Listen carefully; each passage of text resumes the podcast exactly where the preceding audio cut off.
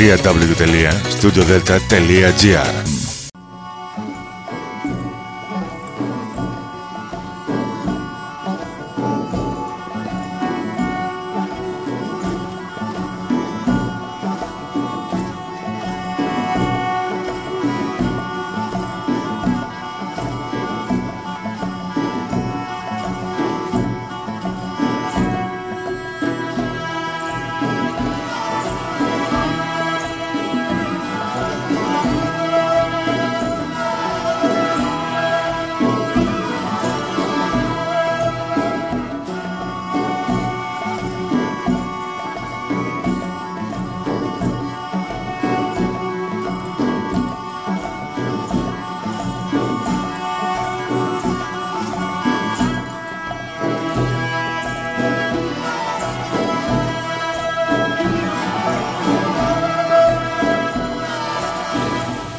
Καλή σας ημέρα αγαπημένοι μου φίλοι. Είναι η εκπομπή Μύθοι και Πολιτισμοί με τη Γεωργία Αγγελή. Ζωντανά από το στούντιο Δέλτα, το ραδιόφωνο της καρδιάς μας.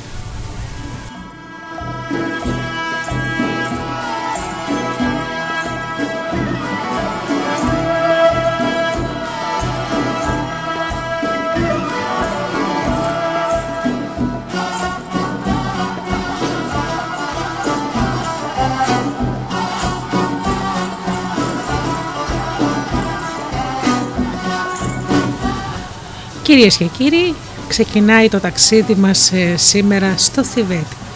Μύθοι και παραμύθια από το Θιβέτ. Πρώτα όμως να σας ε, καλωσορίσω και να σας ευχαριστήσω όλους εσάς που πληκτρολογείτε www.studiodelta.gr και είστε εδώ μαζί μας στη σελίδα του σταθμού.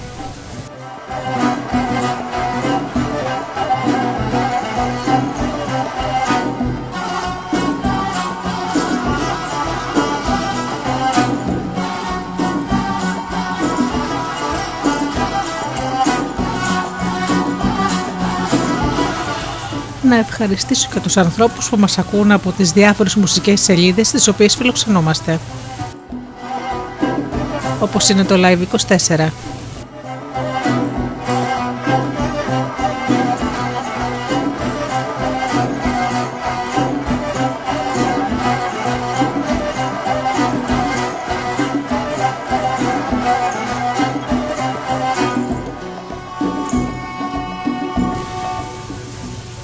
Ευχαριστήσω και τους φίλους που μας ακούν από κινητά και tablets.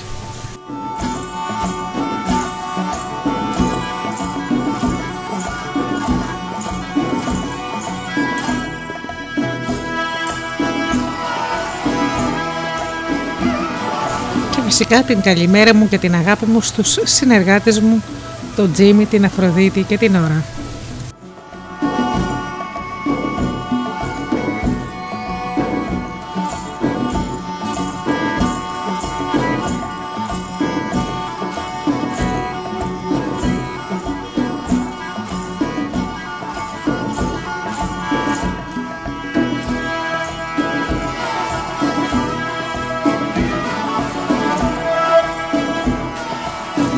Κυρίες και κύριοι, το ταξίδι μας στο Φετέ, στο Θιβέτ, μόλις ξεκινάει.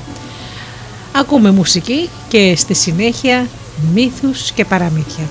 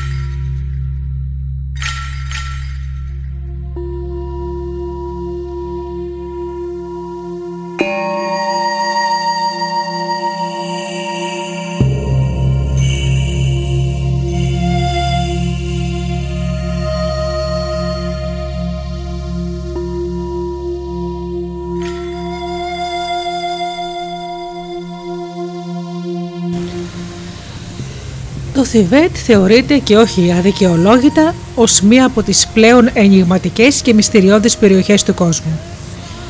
Πρόκειται για το υψηλότερο οροπέδιο του Συντροχείου, το οποίο προς ε, νότο χωρίζεται από την Ινδία και τις χώρες της νότιο-ανατολικής Ασίας. Με το φυσικό σύνορό της, της ψηλότερης οροσυράς του κόσμου, τα Ιμαλάια, όλα λοιπόν φαίνεται ότι είναι υψηλά στο Θιβέτ. Είναι άραγε τέτοια και η μυθολογία και η κουλτούρα αυτής της χώρας; Ασφαλώς ναι, όχι όμως με εκείνους τους όρους της σκέψης που συνηθίζει ο σύγχρονος άνθρωπος να στοχάζεται ό,τι θεωρεί ως υψηλόν. Σε κάποιο ανυποψίαστο η επαφή με το πνευματικό κλίμα του Θιβέτ σίγουρα μπορεί να του προκαλέσει ένα ισχυρότατο πολιτισμικό σοκ.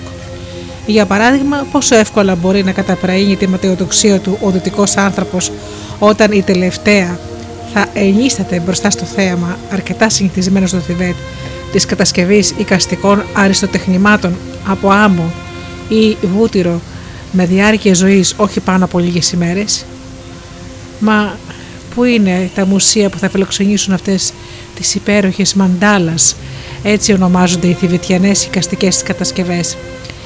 Η απάντηση που πιθανόν να ελάμβανε ο ερωτών από κάποιον θηβατιανό θα ήταν ίσως μέσα στη σκέψη μου και στη σκέψη σου. Ο δυτικός άνθρωπος θα θαύμαζε ίσως την απάντηση του αποκρινόμενου, δίχως ωστόσο αυτό να σημαίνει πως θα την κατανοούσε. Και θα συνέχιζε ο Θεβετιανός.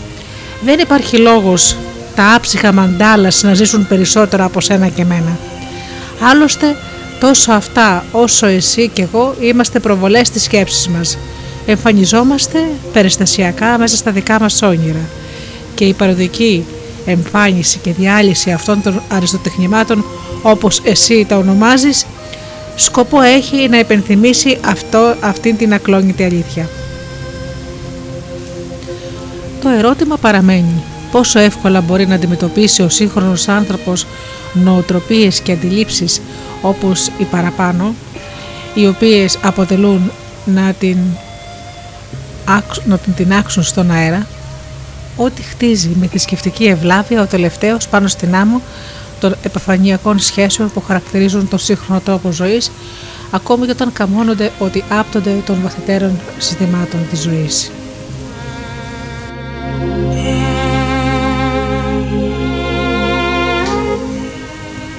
Η ζωή στο Θιβέτ δεν χαρακτηρίζεται από καμία τεχνολογική άνεση που προσφέρει ο κόσμος σήμερα.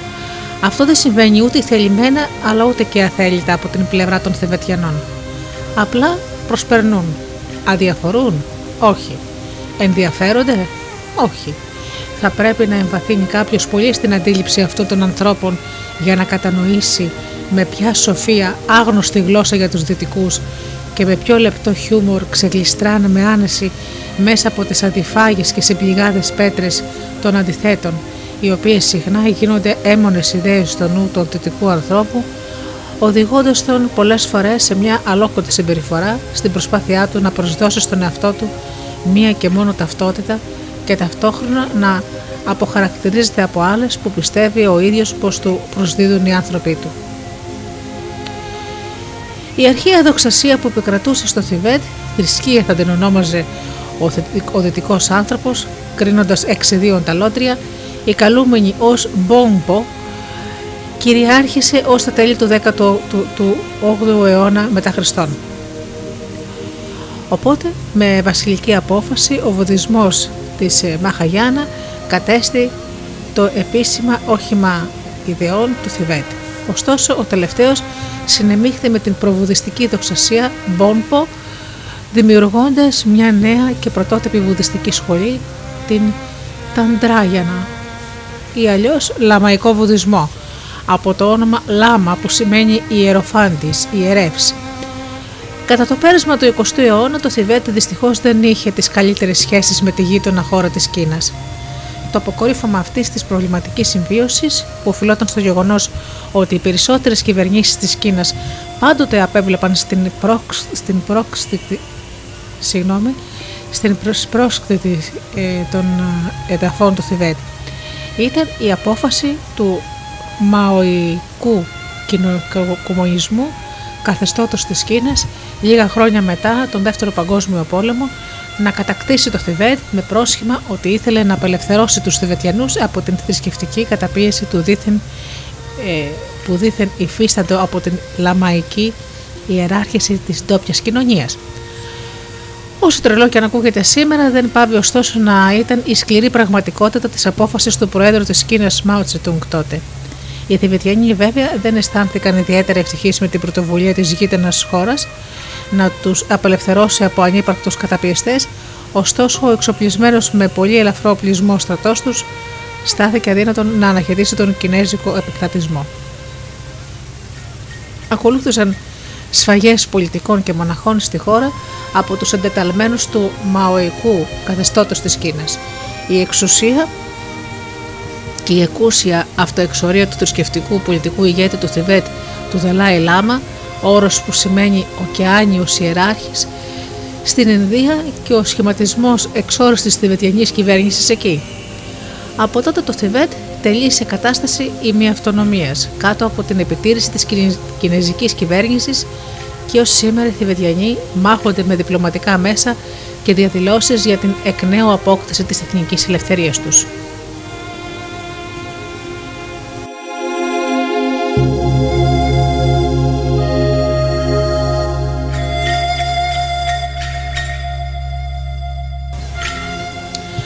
Όπως έχουμε δει, το κοσμογονικό αυγό είναι ένα κοινό θέμα στις κοσμογονίες πολλών μυθολογιών ανά τον κόσμο. Έτσι και στη μυθολογία του Θιβέτ, στην αρχή της δημιουργίας, υπήρχε ένα συμπαντικό αυγό, το οποίο μέσα από μια τρομακτική εσωτερική θράψη έφερε σε εμφάνιση τον κόσμο όπως τον αντιλαμβάνονται οι αισθήσεις μας και ακόμη τον πρώτο άνθρωπο που ονομαζόταν Γκες Μον, από τον οποίο κατάγεται ολόκληρη η υπόλοιπη ανθρωπότητα. Σύμφωνα με μια άλλη τιβετιανή κοσμογονική εκδοχή, στην αρχή υπήρξε ένας μεγάλος ωκεανός, στα νερά του οποίου κολυμπούσε μια τεράστια χελώνα. Κάποια στιγμή η τελευταία βούτυξε μέσα στα νερά, φτάνοντας ως το βυθό του ωκεανού, από όπου άρχισε να ανασύρει μεγάλες ποσότητες λάσπες προς την επιφάνεια. Έτσι σχηματίστηκε σιγά σιγά ένα μεγάλο σε έκταση νησί, όπου σχηματίστηκε ακόμα η θεόρατη σε ύψος οροσυρά των Ιμαλαίων. Από τότε οι άνθρωποι θεωρούν την χελώνα ως αρχιετυπικό ζώο αναπαράστασης. Τη δημιουργία του πρώτου νησιού πάνω στον ωκεανό καθώς και του πρώτου ανθρώπου που ακολούθησε η δημιουργία του αέρα και της φωτιάς. Το νερό τοποθετήθηκε πάνω από τη φωτιά ενώ την γη γρήγορα την περικύκλωσε ένας έναστρος ουρανός. Σύμφωνα με τη μυθολογία του Θιβέτ υπήρχε στην πρώτη γη ένα παραδείσιο δέντρο ανάλογο με το δέντρο της ζωής που συναντούμε στην γέννηση της Παλαιάς Διαθήκης. Δυστυχώς όμως το θεβετιανό παραδείσιο δέντρο κάποτε μαράθηκε και τα φύλλα του ξεράθηκαν και έτσι άρχισαν οι δυστυχίες και οι έρηδες να κατακλείζουν τη γη. Ακόμη σύμφωνα με τους θηβετιανούς οπαδούς της προβουδιστικής δοξασίας Μπόρμπο, τότε ακριβώς ήταν που έγινε ο διαχωρισμός ανάμεσα σε πλούσιους και φτωχούς. Ανάμεσα στα άλλα κακά που εισήλθαν στην ανθρωπότητα ήταν και η συντόμευση των χρόνων, τη ζωή του ανθρώπου και κυρίως η ολοένα και πιο δύσκολη απόκτηση της χαράς που εμφάνταζε πλέον σαν ένα μικρό διάλειμμα ανάμεσα στις συνεχείς φιλογικίες που είχαν οι άνθρωποι μεταξύ τους. Ενώ κάποτε πριν μαραθεί το παραδείσιο δέντρο ήταν ο μόνιμος τρόπος ζωής αυτών των τελευταίων.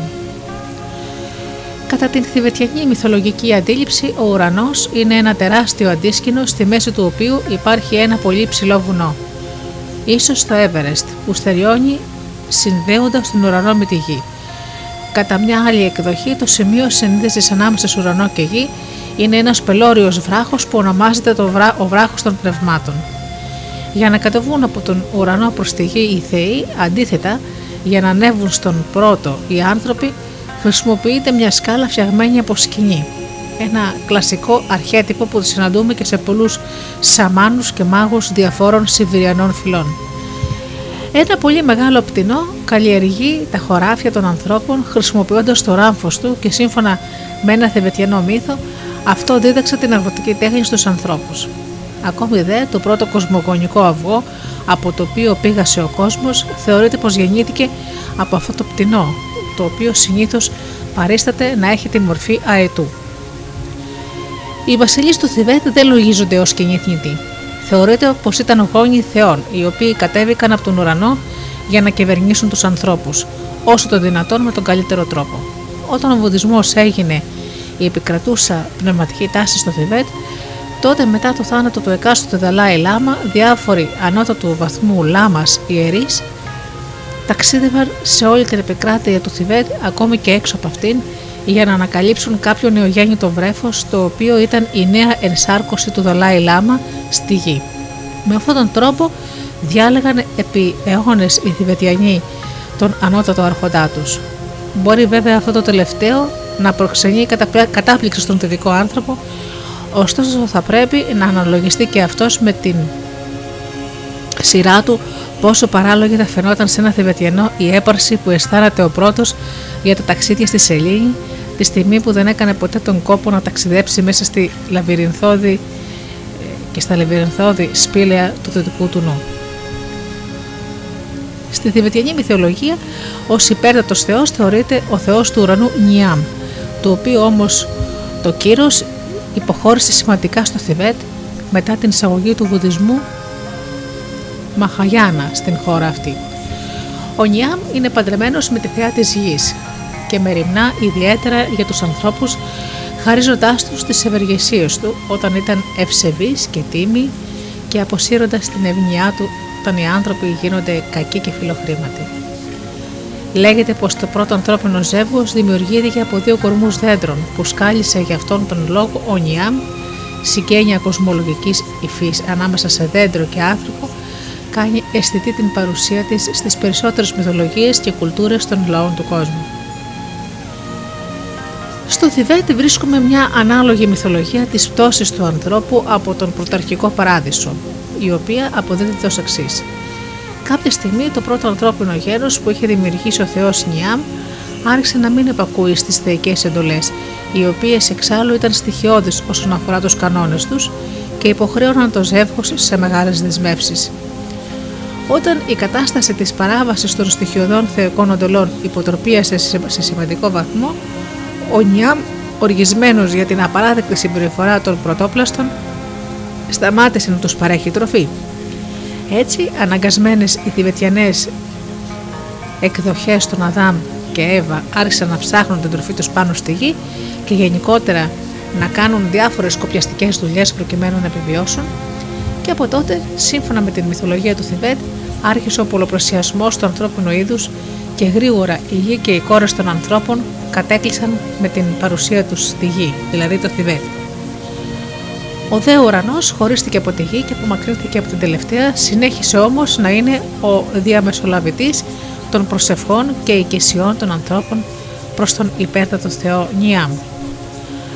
Άλλες σημαντικές θεότητες του Θιβέτ είναι ο Θεός Γκάι Πα, ο οποίος προστατεύει τους ανθρώπους από ξαφνικές ατυχίες ή κακά συμβάντα που μπορούν να συναντήσουν κατά τη διάρκεια της ζωής τους. Την παρέμβαση αυτή της θεότητας προς όφελός τους επικαλούνται συχνά οι Θηβετιανοί. Ακόμη η θεότητα που ονομάζεται Λούγκ Στο, που στη γλώσσα του Θιβέτη σημαίνει το άλογο των έμου, πολλές φορές ταυτίζεται με το ίδιο πνεύμα και σχετίζεται με την πλέον μεταφυσική διάσταση που αποκτά ο άνεμος όταν φυσά, στην αντίληψη του ανθρώπου. Οι Θηβετιανοί που ακολουθούν την προβοδιστική δοξασία, Μπόνπο, τιμούν ιδιαίτερα αυτή τη θεότητα και ανάμεσά τους υπάρχουν αφοσιωμένοι πιστοί αυτοί που συνιστούν κατά κάποιο τρόπο ένα ιδιαίτερο θρησκευτικό τάγμα. Πολλά στοιχεία της Ινδικής μυθολογίας, τόσο θεότητες όσο και αντιλήψεις, είναι ταυτόχρονα και στοιχεία της μυθολογίας του Θιβέτ με όρους προσαρμοσμένους στην κουλτούρα αυτής της χώρας. Έτσι βλέπουμε παραδείγματος χάρη την Ινδική θεά Μάγια που υποδηλώνει την απατηλότητα των φαινομένων του κόσμου όπως επίσης και το κρυφτό που παίζει ο Θεός με τον εαυτό του, να κάνει αισθητότατη την παρουσία της στη μυθολογία και γενικότερα στην κοσμοαντίληψη του Θιβέτ, εκφερόμενη με το όνομα Γκίου Μα. Ο ουρανός του Ίντρα στο Θιβέτ ανοιχνεύεται στις λέξεις Ngong Ghak στην σανσκριτική Αμαραπάτη. Η Ινδική θεότητα Τσάκρα Σαμαβάρα, όπως ονομάζεται στην συνσκριτική γλώσσα, σχετίζεται κυρίως με την μαντάλα, αναπαραστάσεις σε ζωγραφιές ή ανάγλυφα της κοσμικής δομής του σύμπαντος ή της δημιουργίας της δυνάμεως κάποιας θεότητας. Στη θηβετιανή γλώσσα καλείται Dem Chong. Η ίδια η μαντάλα, η κατασκευή της οποίας που συνοδεύεται από γρήγορη διάλυση λόγω ασταθούς υλικού, άμμου ή βούτυρου, από το οποίο φτιάχνεται. Στην Ινδία όμως έχουμε και μαντάλας που κατασκευάζονται με πιο σταθερούς οικαστικούς τρόπους. Όλα αυτά λοιπόν αποτελούν ένα είδος εθνικού σπόρου στο Θιβέτ, καλείται στη γλώσσα αυτού του Κικ Χορ ο λεγόμενος διαλογισμός που στις χώρες αυτές δεν έχει καμιά σχέση με ότι ο μέσος δυτικός άνθρωπος θύμα παραπληροφόρησης και άγνοιας φαντάζεται για αυτόν. Στην σανσκριτική γλώσσα καλείται Διάνα και μετά την επικράτηση της συνδικής προέλευσης βουδισμού Μαχαγιάννα στο Θιβέτ είναι βέβαια μια από τις κεντρικότερες έννοιες αναφοράς πίσω από την θηβετιανή λέξη Τσόγ Γκόπ. Τα διάφορα λόγκας που σημαίνει τόποι χώρες της συνδικής μυθολογίας σταθεροποιούνται σε έξι στη θηβετιανή μυθοκοσμοθεώρηση όπου σε αυτές ιεραρχείται ο κόσμος των ανθρώπων και των ζώων. Συγκεκριμένα έχουμε Ντέβαλκα που κατοικείται από θεότητες και το χρώμα της είναι λευκό. Λόκα που κατοικείται από ημίθεους και το χρώμα της είναι πράσινο. Λόκα των ανθρώπων που είναι η γη και το χρώμα της είναι κίτρινο. Λόκα των ζώων που το χρώμα της είναι μπλε. Πρέτα λόκα που κατοικείται από πεινασμένα φαντάσματα σκεπτομορφές πρέτας στην σανσκριτική γλώσσα και το χρώμα της είναι κόκκινο και τέλος κόλαση ή κολάσεις που το χρώμα τους είναι μαύρο. Με την υιοθέτηση του βουδισμού Μαχαγιάννα που εισήγαγε ο Ινδός σοφός Πάντμα Σάμπαβα το Θιβέτ εισήρθε σε μια νέα φάση της πνευματικής ζωής του δίχως να απορρίψει την προβοδιστική δοξασία Μπον Πο η οποία έχει πολλά κοινά γνωρίσματα με την Ιαπωνική δοξασία Σίντο, δηλαδή τον Συντοισμό. Η Μπον Πο ενωμένη με τον Μαχαγιανικό βουδισμό που εισήλθε ε, από την Ινδία γέννησε διάφορα ιερετικά τάγματα των οποίων προείστανται οι ιερείς λάμας εκ των οποίων τα σημαντικότερα είναι τα τρία εξής. Πρώτον, το τάγμα των κεντρινοσκούφιδων, το οποίο στη θηβετιανή γλώσσα ονομάζεται Γκέλουγκ Πα.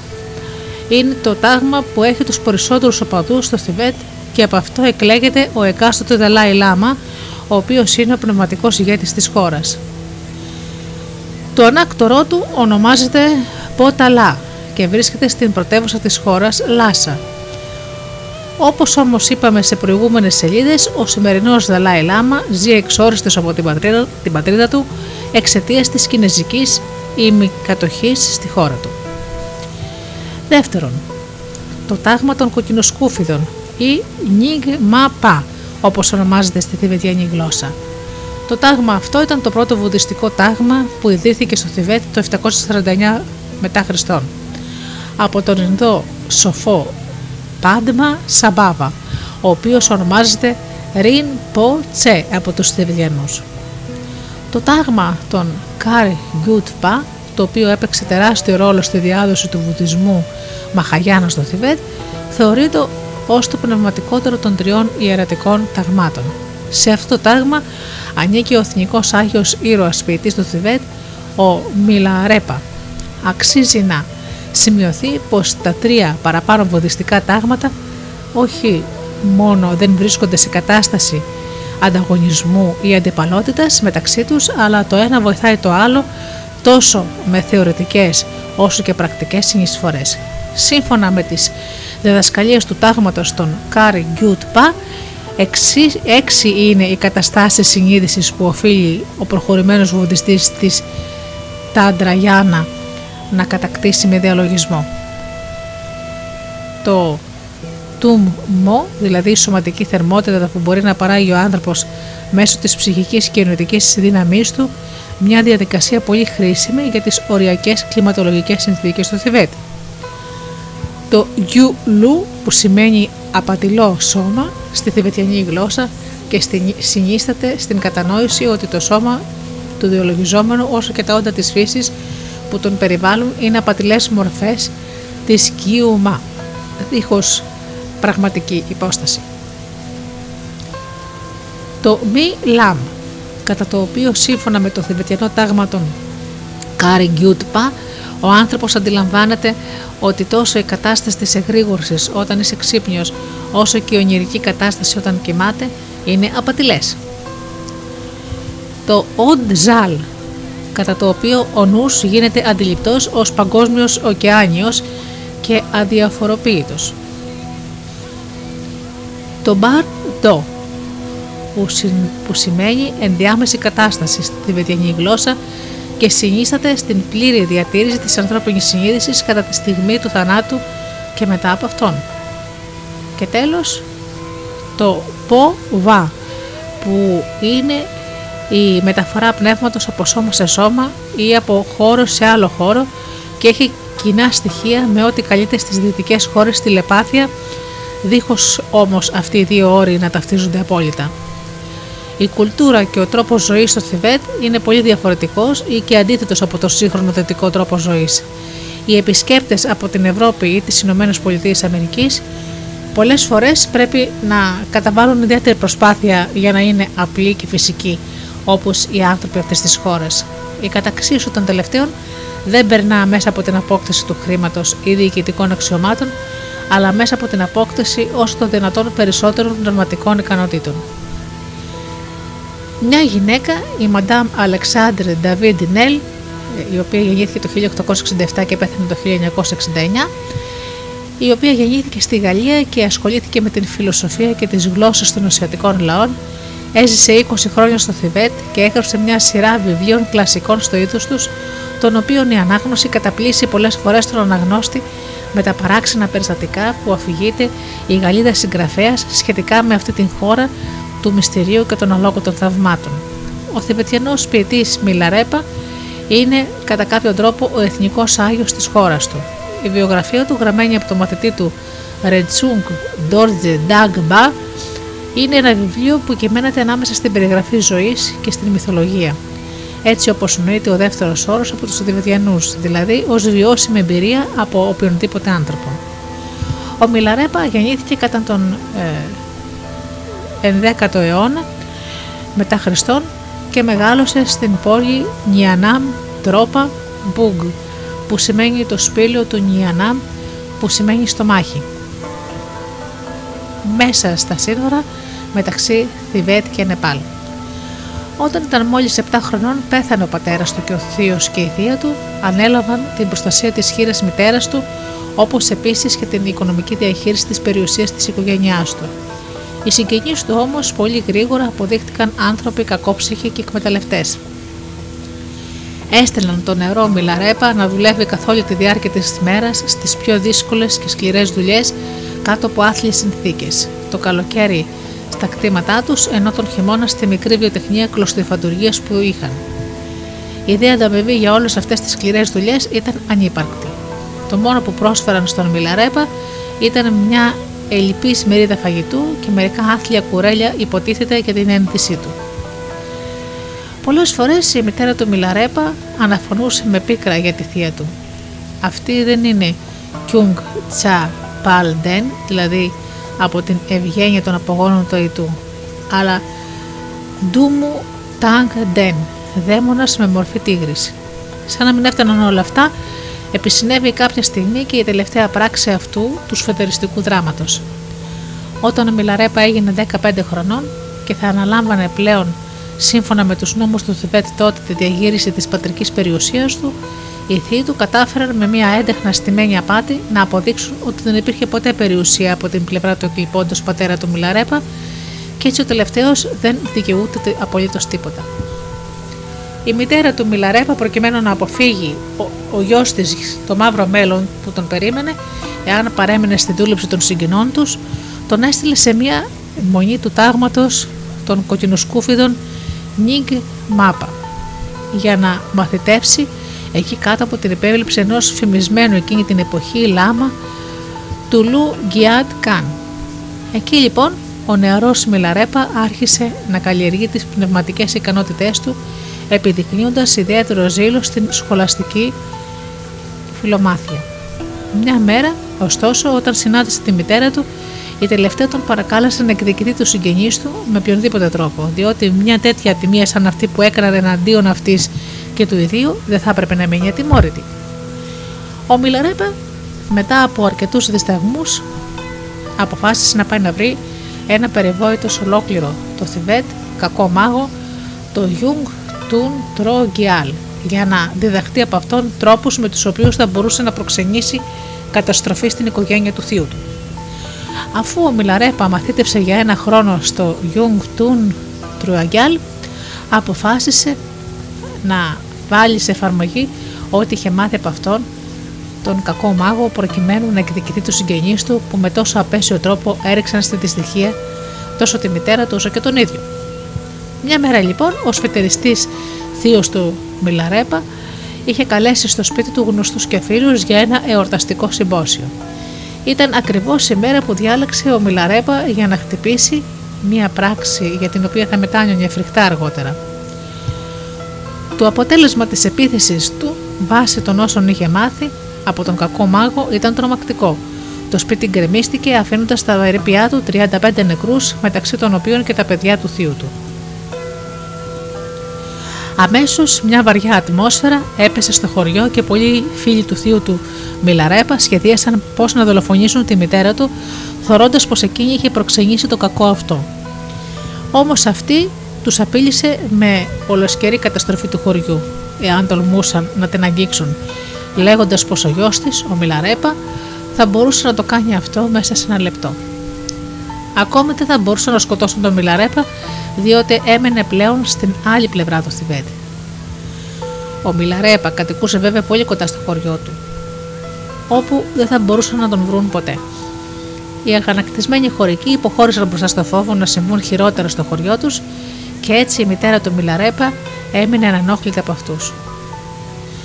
Ωστόσο, ο Μιλαρέπα μετά από την φοβερή εκδικητική, εκδικητική πράξη εναντίον των συγγενών του δεν μπορούσε να βρει ησυχία. Βασανιζόταν από τύψεις και κατηγορούσε συνεχώς τον εαυτό του για όλο το κακό που προκάλεσε στο χωριό του, ενώ έστω και αν οι συγχωριανοί του του είχαν φερθεί τόσο άσχημα, συμπαραστατώμενοι οι περισσότεροι από αυτούς με το θείο του, όταν ο τελευταίος φετεριζόταν την περιουσία του όσο και την ίδια την ύπαρξή του. Προσπαθώντας να βρει μια ανακούφιση από τις σκέψεις αυτές που τον βασάνιζαν, ο Μιλαρέπα ακολούθησε τη συμβολή του Λάμα Ρόγκ τον Λάγκα να πάει να συναντήσει τον Μάρπα, τον μεταφραστή, μαθητή του Μεγάλου Ινδού Ναρόπα. Ο μεταφραστής λοιπόν είναι μια από τις κορυφαίες μορφές του βουδισμού στο Θιβέτ. Αφού μαθήτευσε για αρκετά χρόνια στην Ινδία, επέστρεψε στη γενέτειρά του στο Θιβέτ, όπου αφοσιώθηκε στην μετάφραση των κειμένων του βουδισμού Μαχαγιάνα από την Σανσκριτική στη Θιβετιανή γλώσσα. Όταν έφτασε ο Μιλαρέπα στο Ντοβο Λούγκ, όπου ζούσε ο Μάρπα, συνάντησε ένα παράξενο λάμα που όργανα το χωράφι του, θέμα, θέαμα ασυνήθιστο για ένα βουδιστή αρχιερέα. Τον ρώτησε που μπορούσε να βρει τον μεγάλο δάσκαλο που έψαχνε και αυτός του είπε πως θα τον οδηγούσε στον Μάρπα αρκεί να τον βοηθούσε να τελειώσει το όργωμα του χωραφιού του. Όταν ο Μιλαρέπα τελείωσε τη δουλειά που του είχε αναθέσει ο παράξενος αυτός λάμα, τότε ο δεύτερος, με τον πλέον φυσικό και αδιάφορο τρόπο, είπε στον νεαρό επισκέπτη: Εγώ είμαι ο Μάρπα. Τι θέλεις από μένα; Έκπληκτος ο Μιλαρέπα του είπε ότι ήλθε να, να τον βρει για να βοηθήσει ένα μεγάλο μορτελό όπως ήταν αυτός ο ίδιος. Ο Μάρπα του απάντησε ατάραχος. Δεν σε έστειλα εγώ να κάνεις αμαρτίες προς όφελός μου και επομένως δεν με ενδιαφέρει η περίπτωσή σου. Μετά την πρώτη ψυχρολουσία που πήρε ο Μιλαρέπα από τον Μάρπα, δεν σταμάτησε ωστόσο να επιμένει να μαθητεύσει κοντά του. Αφού τον άκουσε ο Μάρπα, πάλι με διάφορο ύφος, είπε στον επισκέπτη ότι θα τον έπαιρνε δοκιμαστικά ως μαθητευόμενό του και τότε ένας στεναγμός ανακούφισης βγήκε από τον Μιλαρέπα. Ο Μάρπα, ο μεταφραστής, δεν ήταν ένας συνηθισμένος άνθρωπος, πολύ δε περισσότερο ένας δάσκαλος που οδηγούσε παραδοσιακές μεθόδους για την εκπαίδευση των μαθητών του. Είπε στο Μιλαρέπα πως θα του δίδασκε το δόγμα της πλήρους απελευθέρωσης αρκεί να αναλάμβανε να χτίσει το σπίτι του έτσι όπως ακριβώς το ήθελε. Ο Μιλαρέπα συμφώνησε και άρχισε να κοβαλάει χώμα και πέτρες προς μια βουνοκορφή που του υπέδειξε ο Μάρπα. Όταν είχε σχεδόν τελειώσει την κατασκευή του μικρού οικοδομήματος, είδε ξαφνικά τον Μάρπα να έρχεται προς το μέρος του, φωνάζοντας πως έπρεπε να γκρεμίσει ό,τι είχε χτίσει και ακόμα να μεταφέρει το χώμα και τις πέτρες σε μια άλλη βουνοκορφή στην αντίθετη πλευρά από όπου βρισκόταν ο Μιλαρέπα και να χτίσει ένα σπίτι εκεί. Ο Μιλαρέπα φυσικά λίγο έλειψε να σοριαστεί λιπόθυμος όταν άκουσε αυτή την εξωφρενική απέτηση του δασκάλου του. Όμως, θέλοντας να δείξει σεβασμό προς το πρόσωπό του, δεν είπε τίποτα και άρχισε να εκτελεί την εντολή του. Ακόμα ο Μάρπα άλλαξε και το σχέδιο κατασκευής του σπιτιού, λέγοντας πως δεν το ήθελε σε σχήμα κύκλου όπως είπε την πρώτη φορά, αλλά σε σχήμα ημισελίνου. Έτσι, ο Μιλαρέπα, μόλις τελείωσε την κατασκευή του μισού καινούριου οικοδομήματος, πιθανόν να πίστεψε ότι τα βάσανά του σύντομα θα έπαιρναν τέλος όταν θα τελείωνε την κατασκευή του άλλου μισού. Ωστόσο, ο Μάρπα φαινόταν να έχει άλλη γνώμη πάνω σε αυτό, μιας και ο δυστυχής μαθητής του τον είδε κάποια στιγμή να πλησιάζει με πολύ εύθυμη και ανέμελη διάθεση και να του λέει με το πιο φυσικό ύφος του κόσμου πως έπρεπε να γκρεμίσει ό,τι είχε φτιάξει και αυτή τη φορά, διότι αποφάσισε ότι το σπίτι του θα έπρεπε να οικοδομηθεί σε άλλο μέρος, έχοντας μάλιστα σχήμα τριγώνου. Σε αυτό το σημείο, ο Μιλαρέπα μόλις τόλμησε να ψελίσει πολύ ευγενικά μια μικροδιαμαρτυρία, ωστόσο ο Μάρπα του είπε να μην ανησυχεί. Ο Μιλαρέπα σίγουρα δεν θα είχε καμιά αμφιβολία ότι ο Μάρπα ήταν τρελός, που προσπαθούσε να τρελάνει αυτόν όταν ένιωσε να τον χτυπά φιλικά στην πλάτη λέγοντάς του με ήρεμο τον οφωνή. Ποιος σου είπε ότι πρέπει να χτίσεις αυτό το σπίτι, δείχνοντας τον Μιλαρέπα ότι είχε κατασκευάσει έως εκείνη τη στιγμή ο τελευταίος στην τρίτη προσπάθειά του. Μάτια ο Μιλαρέπα προσπάθησε να επιθυμήσει στο Μάρπα πως εκείνος τον έβαλε να χτίσει και να ξεχτίζει. Ο δεύτερος ήταν ανένοδο. Όχι, αποκλείεται να έδωσα εγώ τη εντολή. Ασφαλώς κάτι κακό εναντίον μου θα, θα κατεργαζώσουν με όλα αυτά τα καμώματα. Ο Μιλαρέπα τσιμπούσε τον εαυτό του για να δει αν ό,τι συνέβαινε μπροστά του ήταν εφιάλτης στην πραγματικότητα. Δυστυχώς γι' αυτόν τα τσιμπήματα απέδειξαν πέρα από κάθε αμφιβολία πως είχε ζήσει έως εκείνη τη στιγμή μια πραγματικότητα. Η πραγματικότητα του Μάρπα του μεταφραστή. Η γυναίκα του Μάρπα, βλέποντας την αξιοθρύνητη σωματική και ψυχολογική κατάσταση του Μιλαρέπα, παρακάλεσε τον σύζυγό της να σταματήσει επιτέλους να κάνει αυτές τις φάρσες στο νεαρό μαθητή του και να του διδάξει, ήταν καιρός πια, το δόγμα της αλήθειας. Ο Μάρπα τότε υποχώρησε. Ή έδειχνε να υποχωρεί και στρεφόμενος στον Μιλαρέπα του είπε να κατασκευάσει ένα τετράγωνο κτίριο εννέα πατώματα ψηλό. Του υποσχέθηκε πως δεν θα τον έβαζε να τον κρεμίσει και να το φτιάξει από την αρχή, υπόσχεση όμως που δεν τήρησε ο Λάμα, βρίσκοντας ως πρόσημα μια πέτρα που είχε τοποθετήσει ο Μιλαρέπα ως ακρογωνιαίο λίδο του νέου οικοδομήματος που άρχισε να φτιάχνει, η οποία κατά τα λεγόμενα του Μάρπα ήταν η ιερή πέτρα των άλλων μαθητευμένων του. Η γυναίκα του Μάρπα, βλέποντα την απελπισία του που είχε καταλάβει το Μιλαρέπα, προσπάθησε να τον παρηγορήσει με αυτά τα λόγια. Ο Λάμα είναι πέρα από κάθε κατανόηση. Λέει ότι έφερε το μυστικό δόγμα από την Ινδία για το καλό των ανθρώπων και των αισθανόμενων όντων και σαν κανόνα έχει να το διδάξει και να το κηρύξει ακόμα και σε ένα σκύλο που θα βρεθεί στο δρόμο του. Έτσι, ας μην κλονιστεί ακόμη η πίστη σου γι' αυτόν. Ο ταλέπορος Μιλαρέπα κόντευε να τελειώσει την οικοδόμηση δύο κτηρίων που του είχε αναθέσει ο Μάρπα ο μεταφραστής, όταν ο Λάμα είπε στη γυναίκα του να πάει να πει στον νεαρό μαθητευόμενό του να εισέλθει να του διδάξει τα, το μυστικό δόγμα. Ο Μιλαρέπα, γεμάτος ελπίδες, πήγε να συναντήσει τον Μάρπα. Ωστόσο, ο τελευταίος, όταν συναντήθηκαν, του είπε πως οι ταλαιπωρίες που περνούσε ο νεαρός κοντά του δεν ήταν τίποτα μπροστά στις δοκιμασίες που είχε υποφέρει ο δικός του ο δάσκαλος, ο Ινδός Ναρόπα. Μετά σιώπησε και δεν έκανε καμιά ανοίξη για τη διδαχή του μυστικού δόγματος, αφήνοντας το Μιλαρέπα άφωνο για άλλη μια φορά. Έτσι, ο Μιλαρέπα αποφάσισε να εκβιάσει λίγο την ανυπόφορη κατάσταση που είχε δημιουργηθεί, μια κατάσταση όμως που δεν οφειλόταν σε κάποιο υποτιθέμενο στριφνό ή αλλοπρόσωλο χαρακτήρα του Μάρπα, αλλά στην επιθυμία του του τελευταίου να δει μέσα από τα, αυτά τα εξαντλητικά τεστ μέχρι ποιο σημείο μπορούσε να φτάσει η υπομονή και η δίψα του για την μάθηση από την πλευρά του νεαρού Μελαρέπα. Ο τελευταίος όμως είχε αρχίσει να προσποιείται μπροστά στη γυναίκα του Μάρπα ότι θα έφευγε διότι δεν άντεχε άλλο την απαράδεκτη συμπεριφορά του. ελπίζοντας πως με αυτόν τον τρόπο θα ανάγκαζε το λάμα να του διδάξει το δόγμα της αλήθειας. Απτόητος όμως ο Μάρπα αντέδρασε και απάντησε στον Μιλαρέπα με τον εξής τρόπο. Απλά πήγε και τον χαστούκησε. Ο Μιλαρέπα έκλαιγε παρηγόρητος, παραπέμποντα ανάμεσα στην απελπισία ότι ποτέ δεν θα μάθαινε το δόγμα της ευγενούς αλήθειας και από την άλλη απελπισία που του προκαλούσε η ίδια συμπεριφορά του ολόκοσμου εξωφρενικού και ανηλεούς μάρπα του μεταφραστή. Όταν ο Μιλαρέπα μετά από μερικές ακόμα σκληρές φάσει τις οποίες τον υπέβαλε ο δάσκαλός του αποφάσισε πραγματικά να φύγει από το σπίτι του Λάμα, τότε ο δεύτερος έστειλε ένα γράμμα στον Λάμα Ντόγκ Ντούγκ, στον οποίο είχε σκοπό να πάει ο Μιλαρέπα για να μαθητεύσει, παρακαλώντας τον να διδάξει το νερό που θα ερχόταν να τον συναντήσει όλες τις ευγενείς αλήθειες. Το γράμμα αυτό το έστειλε ο Μάρπας στο Ντόγκ Ντούν, δίχως να το ξέρει ο Μιλαρέπα. Πράγματι, ο τελευταίος, δίπλα στο καινούριο λάμα, άρχισε να διδάσκεται όλη τη γνώση που βοηθούσε έως τότε να αποκτήσει. Μετά από λίγο καιρό, ο λάμα Ντόγκ Ντούγκ αποφάσισε να επισκεφθεί μαζί με τον Μιλαρέπα τον Μάρπα, τον μεταφραστή.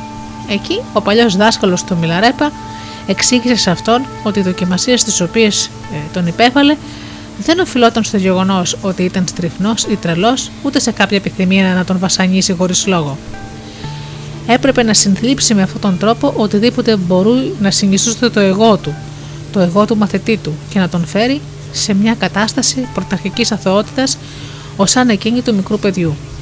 Ακόμη η υπομονή που έδειξε ο Μιλαρέπα υποφέροντας όλες τις σκληρές δοκιμασίες, δοκιμασίες που θα μπορούσαν να κατακριμνήσουν το νευρικό σύστημα του πιο ψυχρού ανθρώπου, τον έκανε άξιο να διδαχτεί όλες τις μεγάλες αλήθειες του βουδισμού Μαχαγιάνα και που θα τον έκανε ικανό να απελευθερώσει από τον τροχό των γεννήσεων και των μετεσαρκώσεων, γυρίζοντας ακατάπαυστα το τροχό της αλήθειας και του θεϊκού νόμου, Ντάρμα. Ο Μιλαρέπα, χαρούμενος για την τροπή που έπαιρνε από τα πράγματα, υπέρ αυτού έγραψε ένα ποίημα προς τιμή του Μάρπα, του μεταφραστή, στο οποίο μεταξύ των άλλων έγραφε: Για τις χάρες που κερδίζουν οι άλλοι, χαίρομαι. Έτσι προσεύχομαι να μπει ακατάπαυστη κίνηση ο τροχός της αλήθειας, ώσπου να διάσει η περιστρεφόμενη ύμνη της ύπαρξης, μη φεύγεις από τον κόσμο, ο ευγενική γκουρού. Κάθε χάρη που μπορεί να προσκυνήσει αυτόν τον ύμνο την αφιερώνω στην αιτία του παγκόσμιου αγαθού. Στη βιογραφία του Μιλαρέπα που έγραψε ο μαθητής του Ρεντσούγκ Ντόρτζε Ντάγκ Πα, ο δεύτερος διηγείται πως ο δάσκαλός του κατόρθωσε να προσεγγίσει από μία μέρα σε μέρα τη λεγόμενη Lang Tong, δηλαδή την υπερσυνείδηση, μέσω της οποίας ο άνθρωπος ενώνεται με το θεϊκό στοιχείο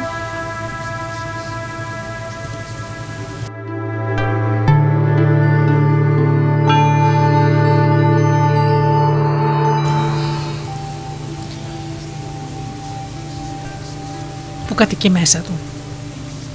Η προσπάθεια που κατέλαβα με Λαρέπο μέσω της Βατζραγιάννα, που σημαίνει όχημα κεραυνού στη σασκριτική γλώσσα, υποδηλώνοντας την αμετάβλητη πνευματική οδό της θηβετιανής εκδοχής του βουδισμού Μαχαγιάννα.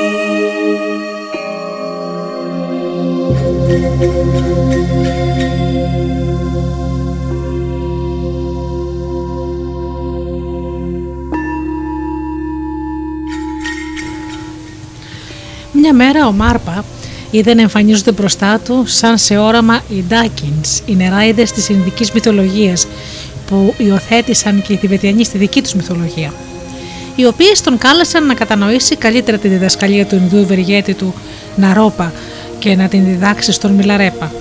Ο Μάρπα λέγεται ότι μετέδωσε τότε στον Μιλαρέπα την μυστική διδασκαλία του Drong Jung, δηλαδή την ε, μεταφορά συνείδησης ή νοηματικής ενέργειας από σώμα σε σώμα, αφού πρώτα ταξίδεψε για μια άλλη ακόμη φορά στην Ινδία για να βρει σχετικές σανσκριτικές πραγματείε και να τις μεταφέρει στο Θιβέτ. Ακόμη ο Μάρπα που δίδαξε στον Μιλαρέπα τις έξι καταστάσεις της συνείδησης όπως αναφέρονται, ε, όπως αναφερθήκαμε μάλλον πιο πριν αυτές οφείλει να αποκτήσει ο μαθητευόμενος το τάγμα των Καργκί Ουτπα το οποίο ίδρυσε ο Μάρπα στο Θιβέτ όταν γύρισε από την Ινδία όπου διδάχθηκε τον Βουδισμό Μαχαγιάνα. Ο, Μιλαρέπη, ο Μιλαρέπα ήταν ήδη ένας σοφός και επιπλέον είχε ξεχωριστό ταλέντο να εκφράζει τις σκέψεις και τα οράματά του σε πολύ ωραίους στίχους που τον ανέδειξε και σε μεγάλο ποιητή του Θιβέτ. Ένα βράδυ ο Μιλαρέπα τεινάχτηκε πάνω από το κρεβάτι του, λουσμένος από την υδρότα και την αγωνία. Είχε δει ένα εφιάλτη στον ύπνο του που αφορούσε τη μητέρα του και την αδελφή του. Αυτό το θεώρησε ως κακό ιονό για μια πιθανόν άσχημη κατάσταση στην οποία μπορούσαν να βρίσκονται τελευταίες και μόλις ξημέρωσε πήγε αμέσως να βρει τον Μάρπα και να του ζητήσει την άδεια να πάει να επισκεφτεί την οικογένειά του την οποία είχε πολύ καιρό να δει. Όταν μπήκε στην κάμαρα του Μάρπα αυτός κοιμόταν. Μόλις ξύπνησε και άκουσε την παράκληση του Μιλαρέπα, προσπάθησε να αποτρέψει ένα τέτοιο ταξίδι, λέγοντας πως θα μπορούσε κατά την πορεία προς τη γενέτειρά του να γίνει εύκολα θύμα του Μάρα, δηλαδή του διαβόλου. Ωστόσο, η βαθύτερη αιτία της αντίδρασης του Μάρπα ήταν η αγάπη που ένιωθε για τον Μιλαρέπα.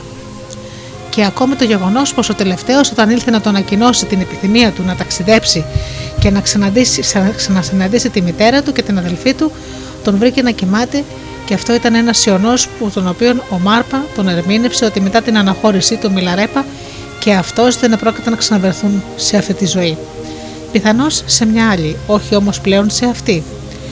Αφού αποχωρίστηκε το δάσκαλό του με δάκρυα στα μάτια, ο Μιλαρέπα ταξίδεψε έως το χωριό όπου γεννήθηκε και μεγάλωσε. Εκεί τα νέα που έμαθε για τη μητέρα του και την αδελφή του τον έριξαν σε μια φοβερή θλίψη. Η μένη πρώτη, πρώτη είχε πεθάνει πριν λίγο καιρό, ενώ η δεύτερη είχε χαθεί χωρίς κανένας να ξέρει που πιθανόν να βρίσκεται. Ο Μιλαρέπα σκέφτηκε ότι το όνειρο που είχε δει στο σπίτι του Μάρπα βγήκε δυστυχώς αληθινό. Οι καινούργιες αυτές εξελίξεις συγκλώνησαν βαθιά τον Μιλαρέπα και σταθεροποίησαν ακόμα πιο πολύ την απόφασή του να αποσυρθεί από την κάθε κοινωνική συναναστροφή στην προσπάθειά του να καλύψει το αιώνιο ντάρμα, την αλήθεια, τον τροχό του νόμου. Όπως γράφει λοιπόν σε ένα ποίημα του εκείνη της περίοδου, λέει Όλα τα φαινόμενα, υπαρκτά και φανερά, είναι παροδικά, μεταβαλλόμενα και σταθή. Αλλά πάνω απ' όλα η κοσμική ζωή δεν έχει πραγματικότητα, δεν έχει μέσα της κανένα μόνιμο κέρδος και έτσι αντί να κάνω ένα ανώφολο έργο θα αναζητήσω το αιώνιο ντάρμα.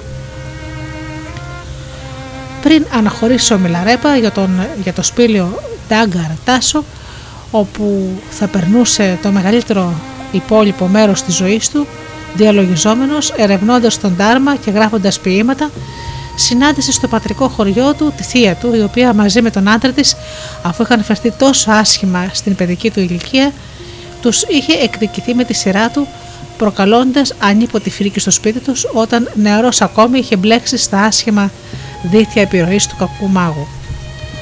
Η θεία του του είπε πως αν και είχε περάσει πολύ καιρός από τότε που συνέβησαν τα τρομερά αυτά γεγονότα στο χωριό, ωστόσο οι χωρικοί ανησυχούσαν πολύ για την παρουσία τους στα μέρη τους και έτσι το μεγαλύτερο που θα είχε να κάνει ο Μιλαρέπα ήταν να φύγει το γρηγορότερο από το χωριό, αλλιώς κινδύνευε να δολοφονηθεί από τους φοβισμένους χωρικούς.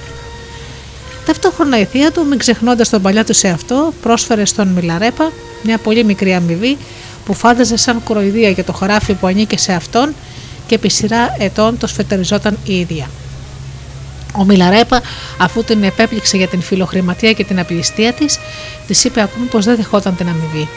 Ακόμη δεν αισθανόταν πλέον μίσος για αυτήν, αλλά αντίθετα ένα είδος ευγνωμοσύνης, διότι αυτή και ο άντρας της στάθηκαν έστω και με αυτόν τον αρνητικό τρόπο αφορμή για να στραφεί ο Μιλαρέπο στο βουδισμό Μαχαγιάνα και στην αναζήτηση του αιώνιου Ντάρμα.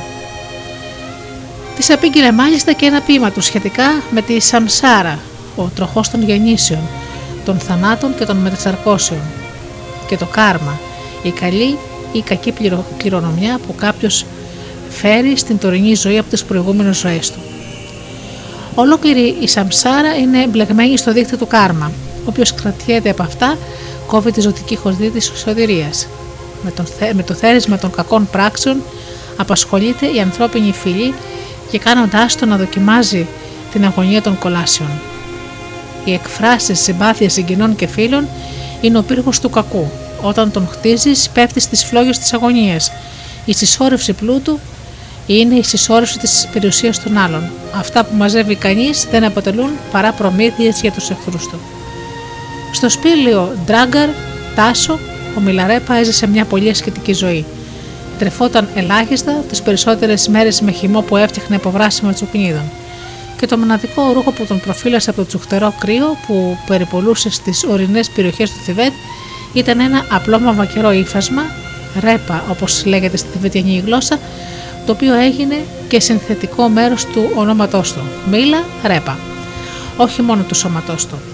Ο οραματιστής λοιπόν ποιητής όμως είχε εξασκηθεί πολύ καλά στην τεχνική τούμο του τάγματος των Καργκιούτ Πα για την παραγωγή φυσικής σωματικής θερμότητας μέσω της διανοητικής δύναμής του.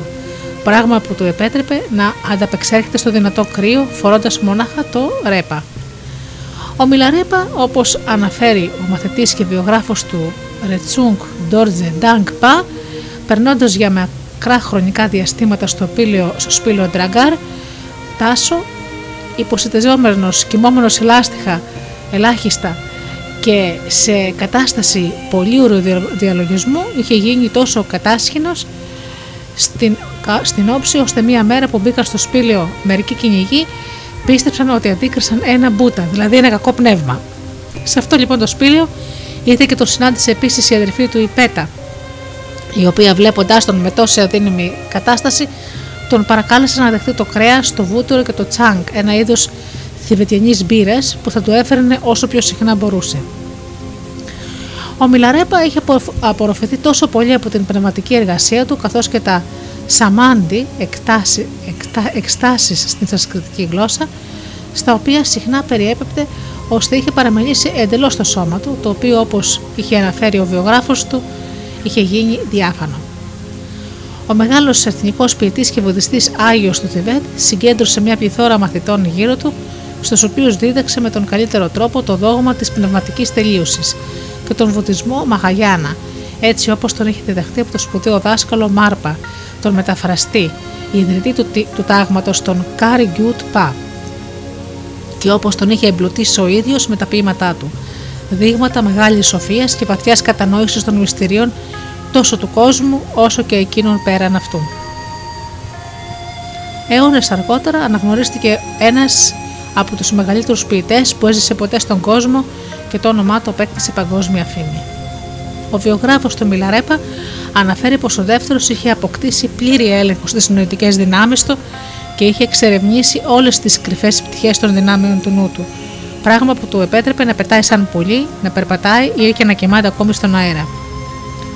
Ο Μιλαρέπα πέθανε όταν κόντευε στην ηλικία των 100 χρονών και άφησε ως κληρονομιά στην πατρίδα του όχι μόνο τα ποίηματα και τις διδασκαλίες του, αλλά και ένα ισχυρό πρότυπο του ανθρώπου εκείνου που με αυταπάρνηση αποστρέφεται τις παροδικές αυτοικανοποιήσεις για να βρει την ευτυχία του μέσα στον ανεξάντλητο καλλιδοσκόπιο του πνεύματος.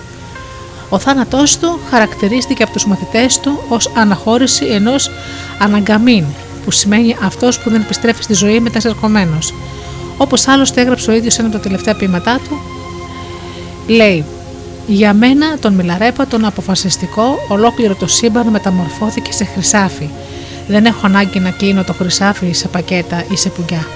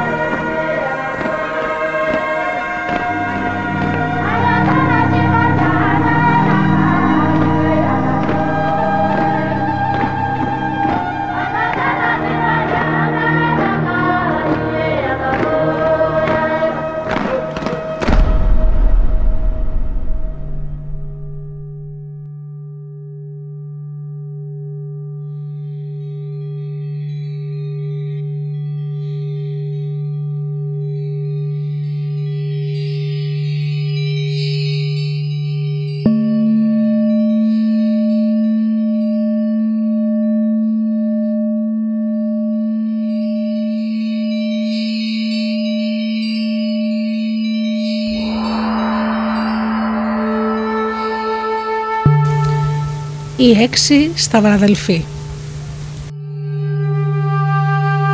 Μια φορά και ένα καιρό σε κάποια χώρα ζούσαν έξι νέοι. Ήσαν δε αυτοί. Γιος κυνηγού, γιος γιατρού, γιος ζωγράφου, γιος αστρολόγου, γιος μαραγκού και γιος σιδερά. Όπως το Αϊτόπουλο μεγαλώνοντας σιγά σιγά μαθαίνει να κυριαρχεί με το πέταγμά του στους ουρανούς, όπως το χινάρι τελειοποιείται στο κολύμπι, έτσι και ο καθένας από αυτούς τους νέους ακολουθώντας τα βήματα του πατέρα του, τελειοποιήθηκε στην τέχνη του στον ανώτατο βαθμό. Οι νέοι αυτοί συνδέονταν μεταξύ τους με στενή φιλία. Όλο τον ελεύθερο καιρό που τον περνούσαν μαζί και έτσι μάλιστα αυτοί οι σταυραδελφοί για να δυναμώσουν τη φιλία τους έκαναν όλο και περισσότερο παρέα. Κάποτε μαζεύτηκαν σε ένα μέρος και συζήτησαν για τη ζωή τους και πήραν μια απόφαση να ταξιδέψουν στον κόσμο και να δούνε ξένα μέρη, να πλουτίσουν τις γνώσεις τους. Μια παλιά περίμια λέει ο νεαρός αετός διασχίζει τολμηρά τα βάθη των ουρανών χωρίς να φοβάται τις εναέριες καταστάσεις όσο και αν αυτές απέραντες και το παλικάρι το καλό ταξιδεύει πάνω στη γη χωρίς να φοβάται τις αποστάσεις όσο και να είναι αυτές μεγάλες. Οι άξιοι αδελφοποιητοί διακρινόντουσαν όχι μόνο για το μυαλό τους, αλλά και για την παλικαριά τους. Δεν πετούσαν λόγια στον αέρα και όταν αποφάσιζαν κάτι το πραγματοποιούσαν κιόλα στη ζωή έτσι λοιπόν, χωρίς αναβολές, οι νέοι μας εγκατέλειψαν τα μέρη τους και πήραν το δρόμο για τα ξένα. Κατά το ταξίδι, καθένας ασκούσε το επάγγελμά του και οι σταυραδελφοί, χωρίς μεγάλο κόπο, έβγαζαν τα έξοδά τους για τη διατροφή, τη διανυκτέρευση και τον τίσιμο. Έτσι, σχεδόν παίζοντας χωρίς στερήσεις και χωρίς δυσκολίες, οι νέοι μας απομακρυνόταν όλο και περισσότερο από την πατηδέα τους. Πολλά ήταν τα μάτια τους. Πολλά έμαθαν, όπως λέει η παροιμία, όσο πιο πλατιά ανοίγουν τα μάτια, τόσο περισσότερο τελειοποιείται το πνεύμα. Κάποτε οι αδελφοποιητοί έφτασαν σε ένα σταυροδρόμι. Συμβουλεύτηκαν ο ένας τον άλλον και κατέληξαν. Όσο εδώ ταξιδέψαμε μαζί και είδαμε πολλά καινούργια πράγματα. Τώρα είναι καιρό να χωρίσουμε. Καθένας θα πάρει το δικό του δρόμο. Ύστερα από τρία χρόνια θα γυρίσουμε πάλι σε τούτο το μέρος και θα διηγηθούμε ο καθένας χωρίς να κρύψουμε τίποτα για όλα όσα είδαμε, ακούσαμε και μάθαμε. Εφύτεψαν από ένα δέντρο ο καθένας τους, το δέντρο της ζωής. Αν κάποιος από εμάς δεν επιστρέψει εδώ ύστερα από τρία χρόνια και το δέντρο του έχει ξεραθεί, τότε οι άλλοι θα είναι υποχρεωμένοι να τον αναζητήσουν. Έκαναν λοιπόν αυτή τη συμφωνία, αποχαιρετήθηκαν με αγκαλιές και φιλιά και ο καθένας τράβηξε το δρόμο του.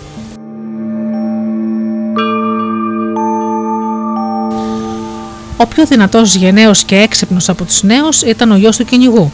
Χωρίς να φοβάται, πήγαινε όλο και πιο μπροστά, διασχίζοντας βουνά, πεδιάδε, ώσπου έφτασε σε ένα μέρος σκεπασμένο με δάσος.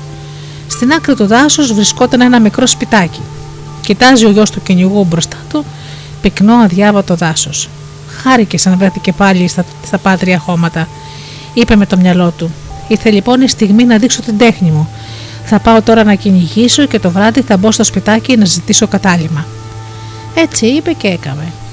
Σε εκείνο το σπιτάκι κατοικούσαν ένας γέρος, μια γριά με την νεαρή κόρη τους. Οι τρεις τους μάζευαν βότανα, ξερόκλαδα, τα πουλούσαν και με τα κερδισμένα λεφτουδάκια κουτσοπερνούσαν όπως όπως. Όταν είδαν το παλικάρι παραξενεύτηκαν πολύ, αλλά χάρηκαν κιόλας. Ποιος είσαι, νεαρέ, πόθαν έρχεσαι και πού πηγαίνεις, τον ρώτησαν. Ο γιος του κυνηγού διηγήθηκε με λεπτομέρειες την ιστορία του και οι γέροι του πρότειναν να εγκατασταθεί στο σπιτάκι τους. Ο όμορφος, μυαλωμένος και εργατικός νέος δεν καθόταν με τα χέρια σταυρωμένα. Καθημερινά πήγαινε στο κυνήγι και έφερνε πολλά δέρματα και κρέας. Ο γέρος και η γριά ξέχασαν τη φτώχεια και ζούσαν πλέον με άνεση. Όσο για τη θηγατέρα των γέρων, μπορούμε να πούμε ήταν ένας πραγματικός θησαυρός. Πολύ όμορφη, χάρμα οφθαλμών. Όταν εμάζευε στο δάσος κλαδιά η βότανα και έλεγε τα τραγούδια της, τότε από τον ουρανό πετούσαν κοντά της πουλιά μαγεμένα από την όμορφη φωνή της. Όταν επλένονταν στο ποταμάκι, τότε τα χρυσά ψαράκια έρχονταν κολυμπώντας προς το μέρος της για να θαυμάσουν την ομορφιά της. Οι γέροι γονείς αγαπούσαν πολύ τη θηκατέρα τους και την εφήλεγαν σαν κόρη οφθαλμού. Οι νέοι άρεσαν ο ένας τον άλλον, έγιναν φίλοι και η φιλία με τον καιρό μετατράπηκε σε έρωτα. Οι γέροι μόνο Χαίρονταν να κοιτάζουν το νεαρό ζευγάρι και προσπαθούσαν να μην ταράξουν την ευτυχία τους. Δεν πέρασε πολύς καιρός και οι ερωτευμένοι νέοι παντρεύτηκαν. Κάποτε η νεαρή γυναίκα του κυνηγού πήγε να πληθεί στο ποτάμι. Ξέχασε για μια στιγμή και της έπεσε στο νερό το πολύτιμο δαχτυλίδι που της είχε δωρήσει ο άντρας της. Το ποτάμι ήταν βαθύ, γι' αυτό δεν μπόρεσε να πιάσει το δαχτυλίδι όσο και αν προσπάθησε. Το γοργό παρεύμα το παρέστηρε στο βυθό και το πήρε μαζί του στην κατηφοριά.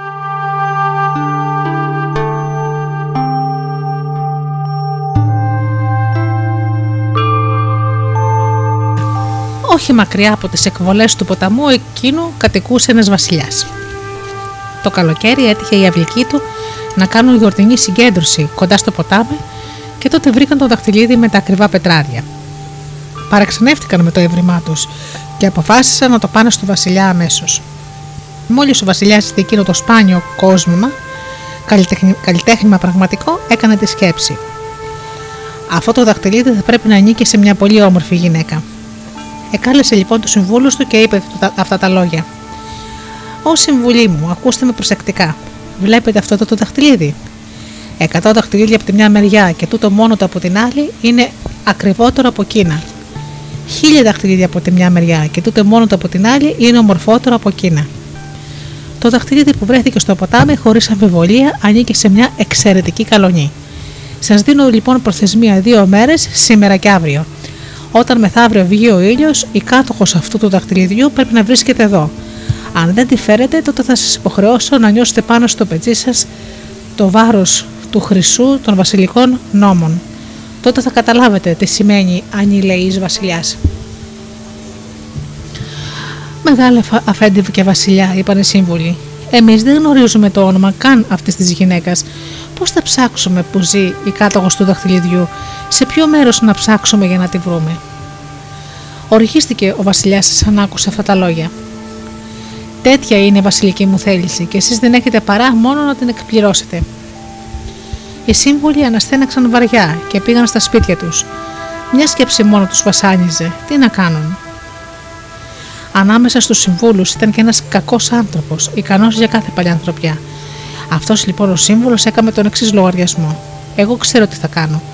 Το δαχτυλίδι βρέθηκε στο ποτάμι, άρα πρέπει να ακολουθήσω την αντίθετη κατεύθυνση προς τη ροή του ποταμού. Να πάω προς τα πάνω και να ρωτήσω όλους όσους κατοικούν κοντά στι όχθε του.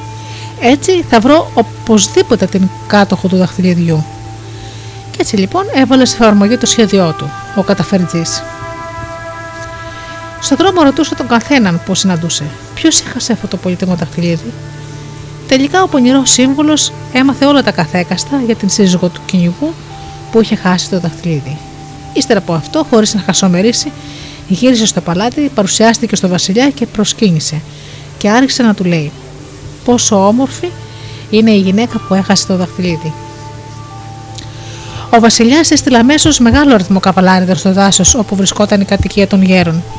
Ο αρχηγός της αποστολής ορίστηκε ο κακός σύμβουλος. Όπως ο γέρακας αρπάζει το πουλάκι, έτσι οι άνθρωποι του Βασιλιά, μόλις έφτασαν στην κοιλάδα, έπεισαν τον νερό αντρόγενο, τους έστειλαν μαζί τους στο βασιλικό παλάτι χωρίς να τους επιτρέψουν να πούν λέξη. Οι γέροι παρακολουθούσαν τη σκηνή της σύλληψης των αγαπημένων τους προσώπων και δεν μπορούσαν να κάνουν τίποτα. Ένα πράγμα όμως τους έμεινε: να κλάψουν επικρά. Σαν είδε την καλονή που το έφρανε η σύμβουλη, ο Βασιλιάς είπε από μέσα του: Το πλάσμα αυτό είναι ένας πραγματικός άγγελος. Οι δικές μου γυναίκες μπροστά της απλούστατα είναι τέρατα σχήμιας. Και στην καρδιά του Βασιλιά άνεψε η αισχρή επιθυμία να την πάρει από τον άντρα της και να την κάνει δική του γυναίκα. Βάλθηκε να τη δελεάσει με διάφορα δώρα, αλλά η όμορφή μας έμενε ακλόνητη. Δεν υποχωρούσε με κανέναν τρόπο. Εγώ άντρα έχω και ο καλύτερος σύντροφος της ζωής μου είναι εκείνος τον οποίον συναντά κανείς πρώτο, επέμενε στο δικό της, ακόμα και όταν την απείλησε με θάνατο. Θύμωσε ο Βασιλιάς, επειδή δεν πετύχει ο σκοπός του και έδωσε διαταγή στους ανθρώπους του να εξοντώσουν το γιο του κυνηγού. Εκείνοι τον έβγαλαν από την φυλακή, τον πήγαν κοντά στην όχθη του ποταμού και εδώ τον σκότωσαν. Το πτώμα του το έριξαν σε ένα βαθύ λάκκο και πάνω στον τάφο του εκείλησαν ένα τεράστιο γκόλιθο. Όσο για τη γυναίκα του νέου, ο βασιλιάς διέταξε να την κλείσουν σε ένα ψηλό πύργο και να κρατήσουν μυστικό το θάνατό, το θάνατό τους σε εκείνη. Οι απλοί άνθρωποι είχαν υπόψη την πικρή μοίρα της ωραίας γυναίκας και αναστέναζαν όταν περνούσαν από τον πύργο. Η νεαρή όμως γυναίκα δεν ήξερε για το θάνατο του άντρό της και ζούσε μόνο με την ελπίδα ότι εκείνος θα μπορέσει να την απελευθερώσει. Εν τω μεταξύ είχαν περάσει τρία χρόνια. Είχε έρθει ο καιρός να ανταμώσουν οι έξι αδελφοποιητοί. Στο γνωστό μας σταυροδρόμιο όμως μαζεύτηκαν μόνο οι πέντε νέοι. Καθένας τους διηγήθηκε για τα ενδιαφέροντα πράγματα που είδε, άκουσε και γνώρισε. Οι πέντε φίλοι περίμεναν πολύ το γυρισμό του συντρόφου τους. Εκείνος όμως δεν φαινόταν πουθενά. Πήγαν να δουν το δέντρο της ζωής που είχε φυτέψει ο κυλικιός του κυνηγού, και το δέντρο είχε ξεραθεί. Οι νέοι κατάλαβαν αμέσως ότι με το γιο του κυνηγού συνέβη συμφορά και επικράθηκαν πολύ. Ο γιος του αστρολόγου κοίταξε τα σημάδια του ουρανού και ανακάλυψε ότι ο σταυραδελφός τους είναι νεκρός και θαμένο μέσα σε ένα βαθύ λάκκο δίπλα σε ένα ποτάμι. Και πάνω στον τάφο υπάρχει ένας βαρύς ογκόλυθος.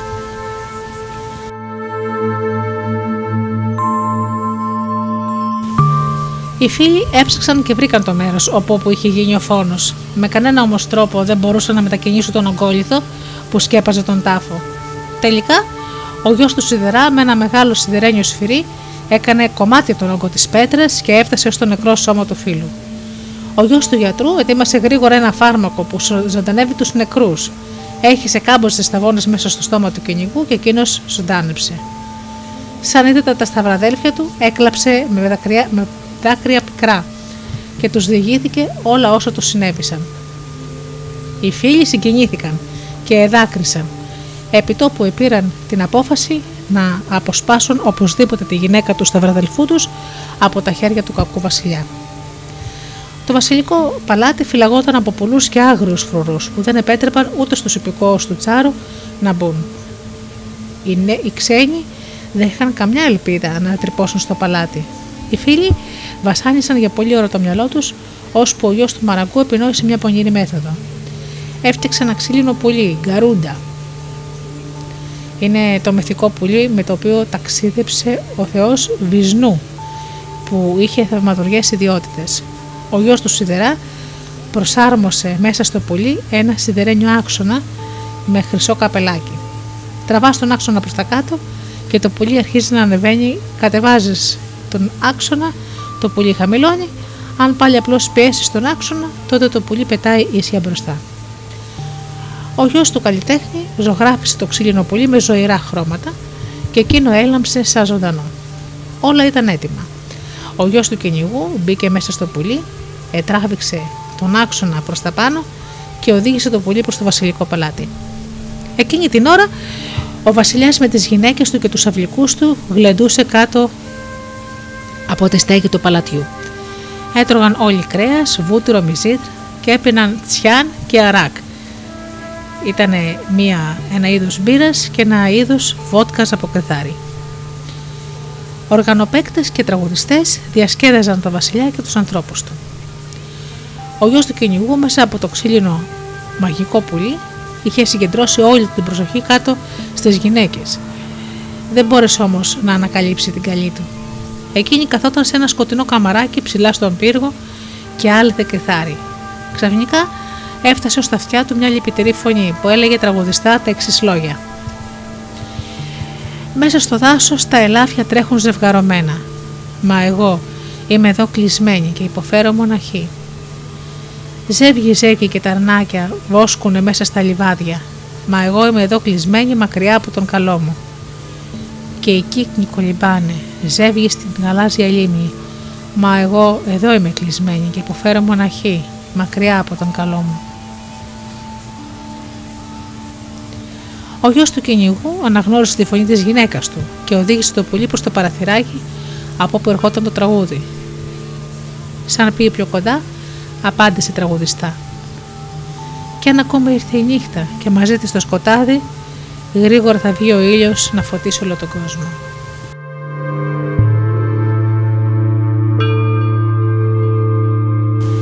Και αν ακόμη ο χειμώνας γύρω επάγωσε τα πάντα, έρχεται το καλοκαίρι να ζεστάνει όλο τον κόσμο. Και αν το αντρόγενο χωρίσαν, θε να σμίξουνε σε λίγο, ο καλός με την καλή του και η αγάπη τους να ανθίσει, ναι, θα ανθίσει, θα καρπίσει. Άκουσε αυτά τα λόγια η νεαρή γυναίκα, εκοίταξε από το παράθυρο και τι να δει. Μέσα από το θαυμαστό πουλί που της άπλωνε τα χέρια ήταν ο άντρας της. Η έκπληξη και η χαρά της δεν είχαν όρια. Μαρμάρωσε στον τόπο και δεν μπορούσε να κουνηθεί. Συνήλθε όμως γρήγορα και με ένα πείδημα βρέθηκε μαζί με τον άντρα της μέσα στο ξύλινο πουλί. Εκ νέου οι νέοι ήταν μαζί και ήταν αγαπημένοι όπως πριν. Οδήγησαν την θαυμαστή καρούδα τους μακριά από το βασιλικό παλάτι, τραγουδώντας εύθυμα, και προσγειώθηκαν στο μέρος όπου περίμεναν οι σταυραδελφοί του.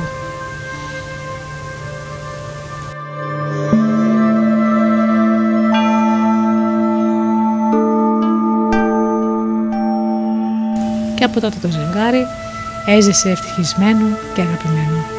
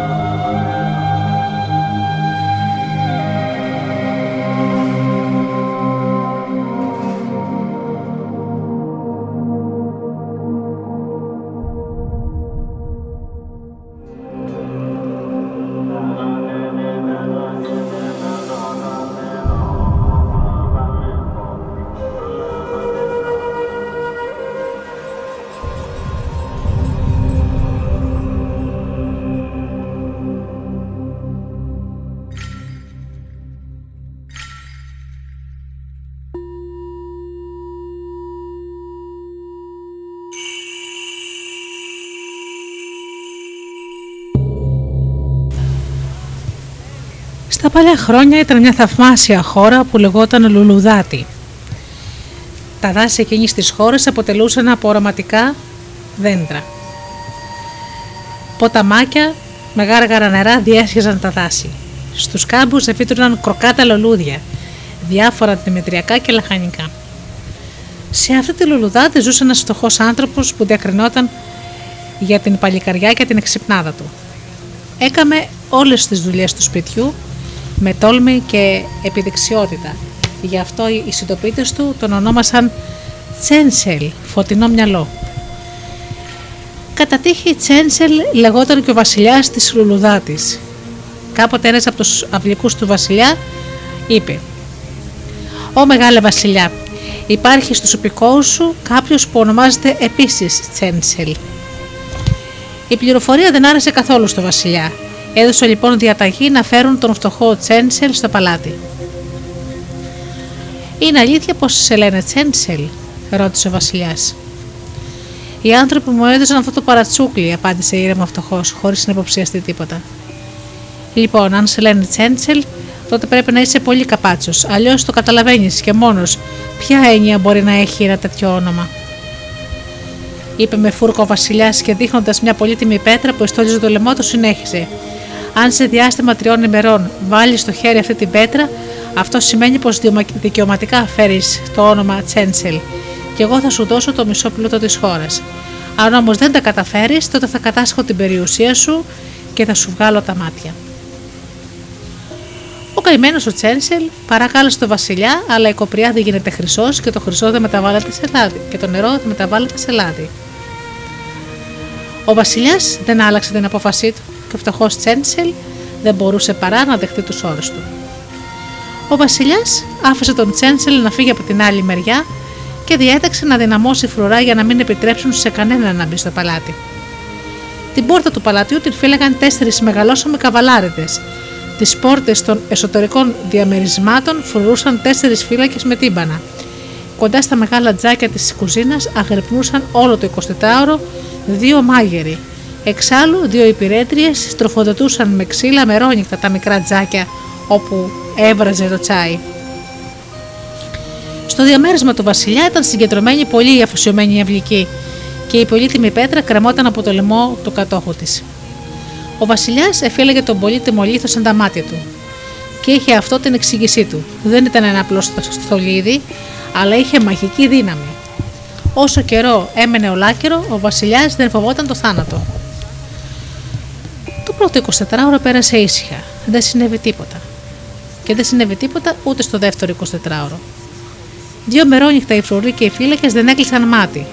Είχαν όμως τόσο κουραστεί, ώστε όταν άρχισε το τρίτο 24ωρο τα μάτια τους σφαλούσαν άθελά τους. Ο Τσένσελ περίμενε να περάσουν δύο μερόνυχτα και ύστερα αντίθηκε γυναικεία φορέματα. Έβαλε τα ανάλογα στολίδια, χτένισε τα μαλλιά του όπως οι γυναίκες, πήρε μαζί του ένα βαρελάκι γλυκό δυνατό κρασί και τράβηξε για την εξώπορτα του βασιλικού παλατιού. Η νύχτα ήταν ψυχρή. Οι τέσσερις καβαλάριδε είχαν ξεπαγιάσει και ενίστασαν τρομερά. Ονειρευόταν μια γουλιά κρασί για να ζεσταθούν. Μόλις είδαν τη γυναικεία σιλουέτα, οι φρουροί φώναξαν. Για πού το βάλες, γυναίκα, Μήπως έχεις κρασί για πούλημα, μην είδες τον Τσένσελ να έρχεται κατά εδώ.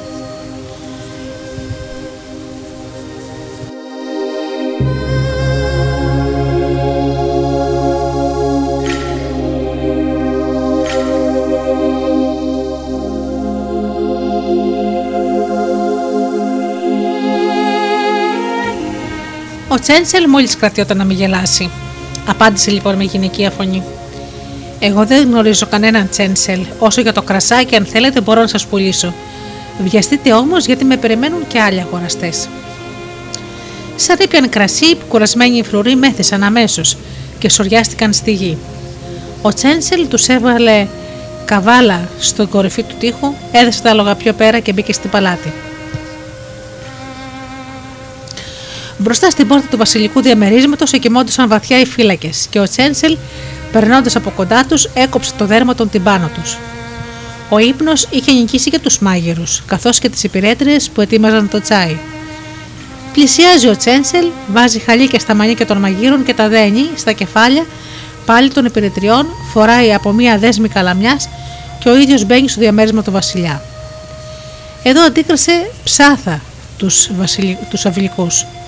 Ψόφια από την κούραση και την αϊπνία κοιμόντουσαν βαθιά.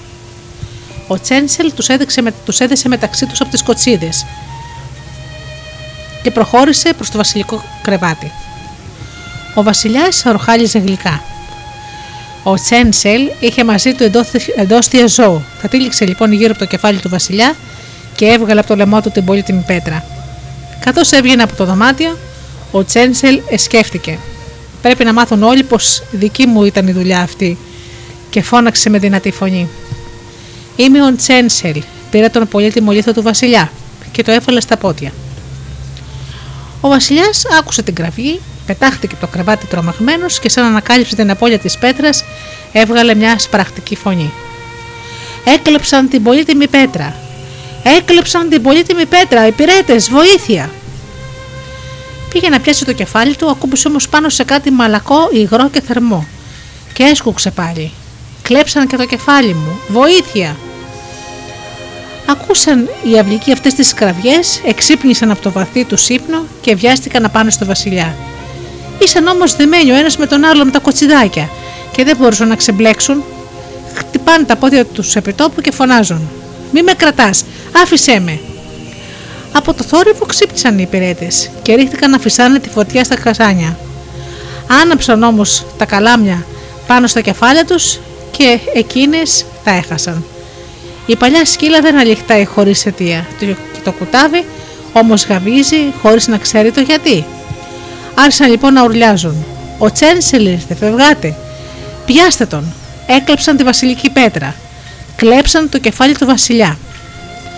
Έτρεχαν λοιπόν μια από εδώ, μια από εκεί και τα καλάμια άναβαν περισσότερο. Οι μάγεροι βλέπουν τη φλόγα πάνω στα κεφάλια των κοριτσιών και άρχισαν να κουνάνε τα μανίκια τους για να σβήσουν τη φωτιά. Τα μανίκια όμως μέσα είχαν χαλίκια. Έτσι μάτωσαν τα κεφάλια των υπηρετριών. Οι φύλακες μόλις άκουσαν τις κραυγές, ο Τσένσελ ήρθε, πήγαν να χτυπήσουν τα τύμπανα, μα το κομμένο δέρμα έσκασε. Δεν ακούστηκε την πανοκουρσία. Όταν όλος αυτός ο θόρυβος έφτασε ως τους φρουρούς της εξώπορτας, εκείνοι ξύπνησαν και δώστον να σπυρουνίζουν τα άλογα. Δεν κουνήθηκαν όμως από το μέρος τους, από κάτω τους δεν ήταν άλογα, μα τείχος.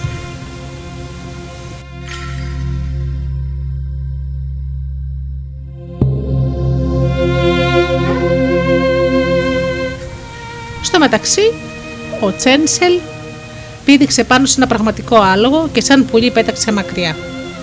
Την άλλη μέρα, ο φτωχός Τσένσελ παρουσιάστηκε στο παλάτι μαζί με την πολύτιμη πέτρα. Έχω εκπληρώσει τη διαταγή σας, είπε στο Βασιλιά, αφού υποκλήθηκε. Και ο Βασιλιάς ήταν οργισμένος και πικραμένος. Μα πώς να μην είναι, δεν είναι μόνο που πιάστηκε κορόιδο, μα έπρεπε κατά τη συμφωνία να δώσει τη μισή του περιουσία. Ποιος μπορούσε να φανταστεί πως ο φτωχός θα με νικήσει; Πρέπει να τον τιμωρήσω, έλεγε μέσα του ο Βασιλιάς. Ύστερα έριξε μια οργισμένη ματιά στον φτωχό Τσέντσελ και είπε με δυνατή φωνή: Τα κατάφερες να κλέψεις τον πολύτιμο λίθο. Γι' αυτό δεν έχω να πω τίποτα. Γιατί όμως μου τύλιξε το κεφάλι με εντόστια, για αυτή σου την πράξη θα σου κόψουν το κεφάλι. Ο Τσέντσελ έκαμε τη σκέψη. Όπως και να φερόμουν, καλό από το βασιλιά δεν μπορούσε να περιμένω. Και οργισμένος πέταξε την πέτρα στη γη. Η πολύτιμη πέτρα έσπασε και την ίδια στιγμή από το λαιμό του βασιλιά ξεχύθηκε αίμα. Ο μονάρχης έπεσε, χτύπησε το σβέρκο του στη γη και πέθανε.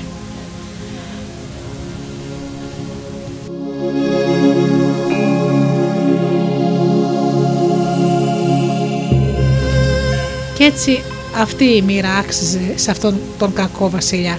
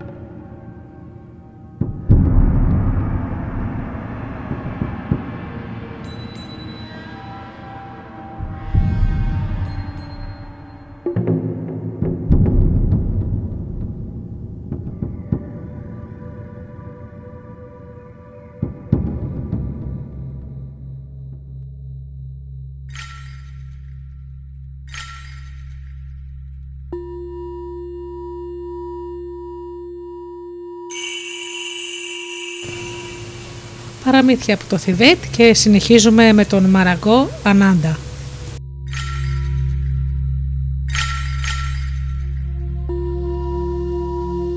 Σε κάποια χώρα που λεγόταν Κιουνμέγκ, που σημαίνει επιθυμητή από όλους, ζούσε ένας βασιλιάς ονόματι Κιουνάγκ, φωστήρας του κόσμου.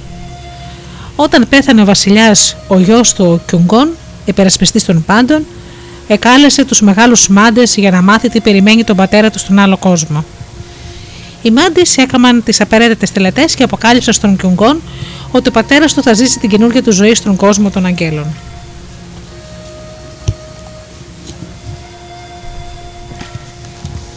Αφού έθαψε με τις προβλεπόμενες τιμές τον πατέρα του, ο Κιουγκόν ανέβηκε στον θρόνο και έγινε βασιλιάς της χώρας.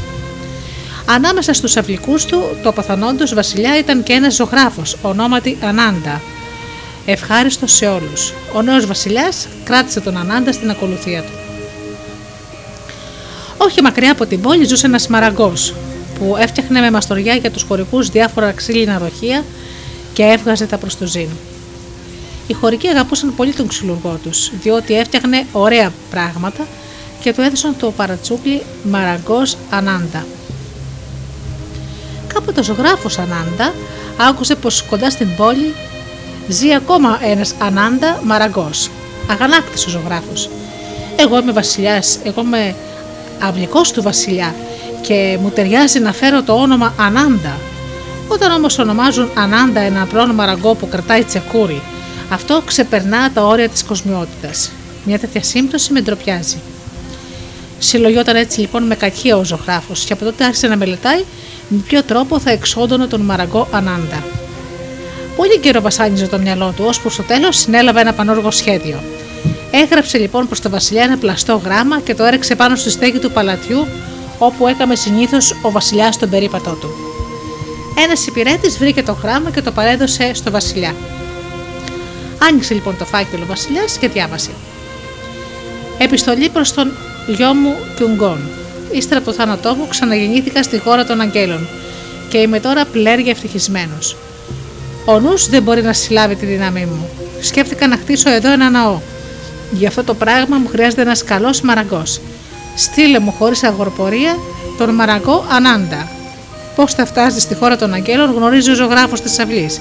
Ρώτησέ τον και κάμε όπως συμβουλέψει εκείνος. Ο μακαρίτης Βασιλιά Κιουνκάν.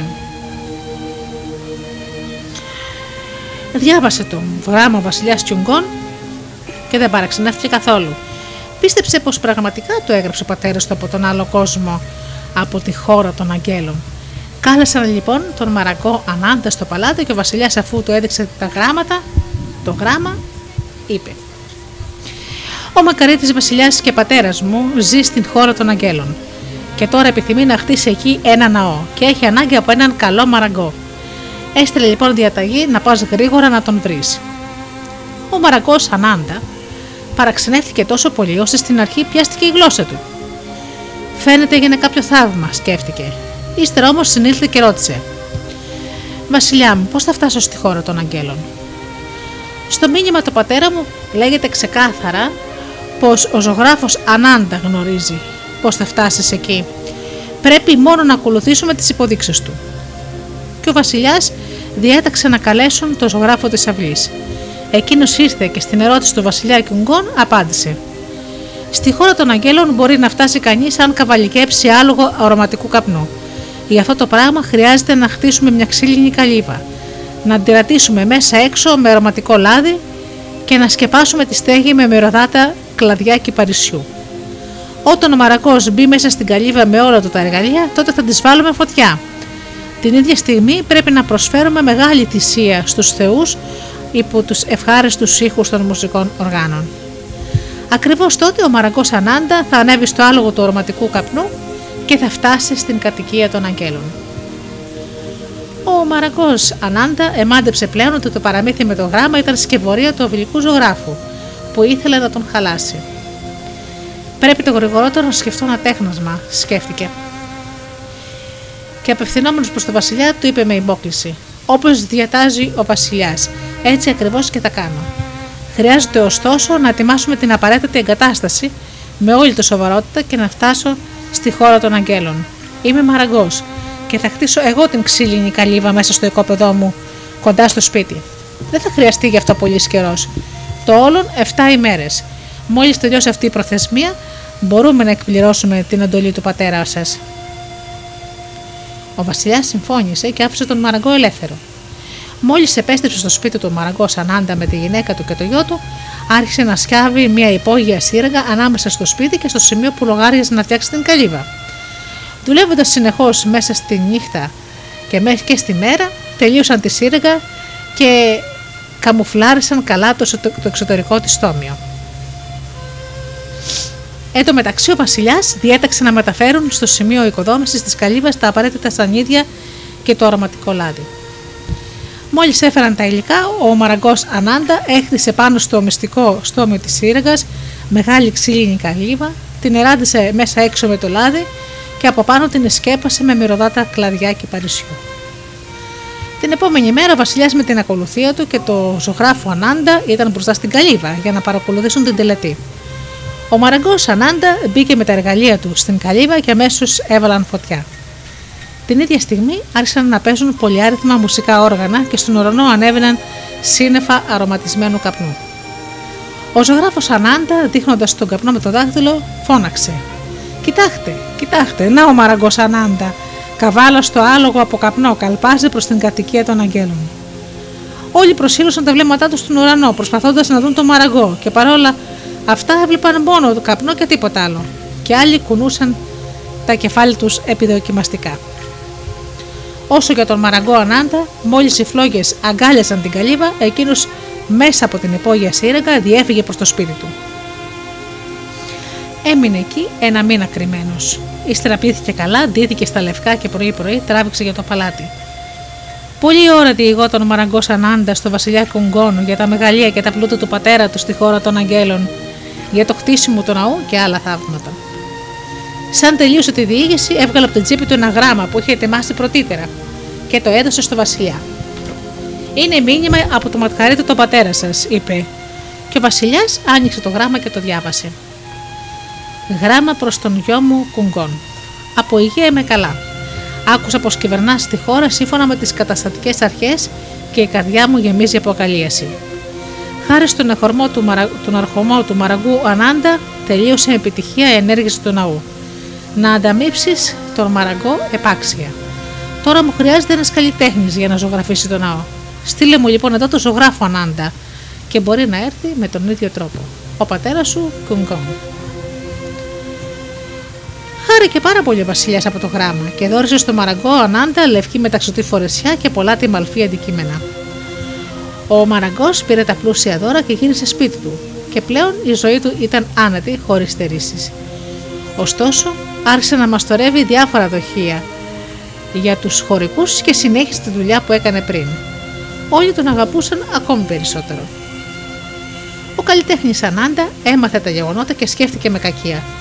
Τι γίνεται εδώ, να ετοιμάσεις μελετημένα το χαμό του Μαραγκού και εκείνος να βγει κερδισμένος, αυτό τον παλιάνθρωπο δεν τον αγγίζει η φωτιά. Και ζωντανός γύρισε και, δούρια, και δώρα πλούσια πήρε. Ώστε μπορεί κανείς να φτάσει στη χώρα των Αγγέλων καβάλα σε άλογο καπνού.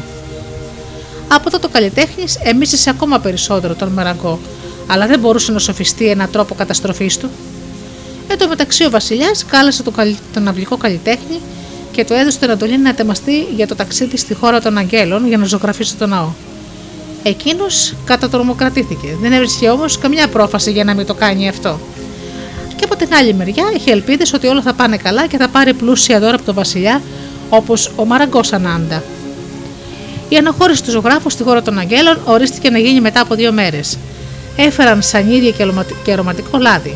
Ο Μαραγκός Ανάντα έκτισε μεγάλη ξύλινη καλύβα έβαλαν τον καλλιτέχνη της αυλής με τα χρώματα και τα πινέλα του μέσα στην καλύβα και από τους ήχους της μουσικής έβαλαν φωτιά στο κτίσμα. Ο καλλιτέχνης έβγαλε γοερές κραυγές μόλις βρέθηκε μες στις φλόγες. Κανείς όμως δεν τις άκουσε, διότι πνιγόταν από τη βροντερή μουσική. Έτσι ο καλλιτέχνης κάηκε και δεν έμεινε ίχνος από εκείνον. Και ο Μαραγκός Ανάντα έζησε πλουσιοπάροχα και ευτυχισμένος για όλη του τη ζωή.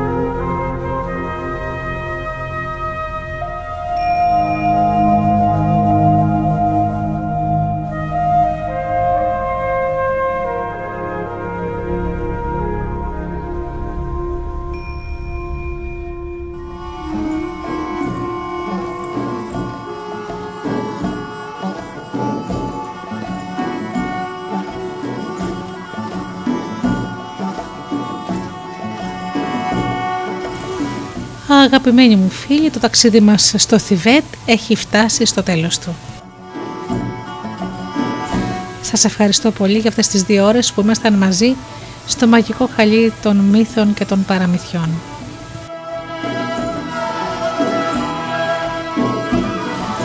Εγώ σας αποχαιρετώ και ανανεώνω το ραντεβού μας για το επόμενο Σάββατο.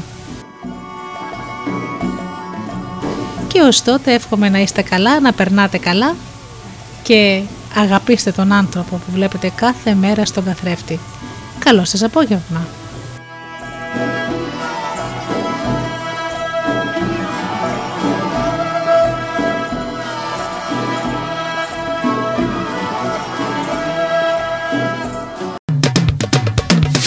www.studiodelta.gr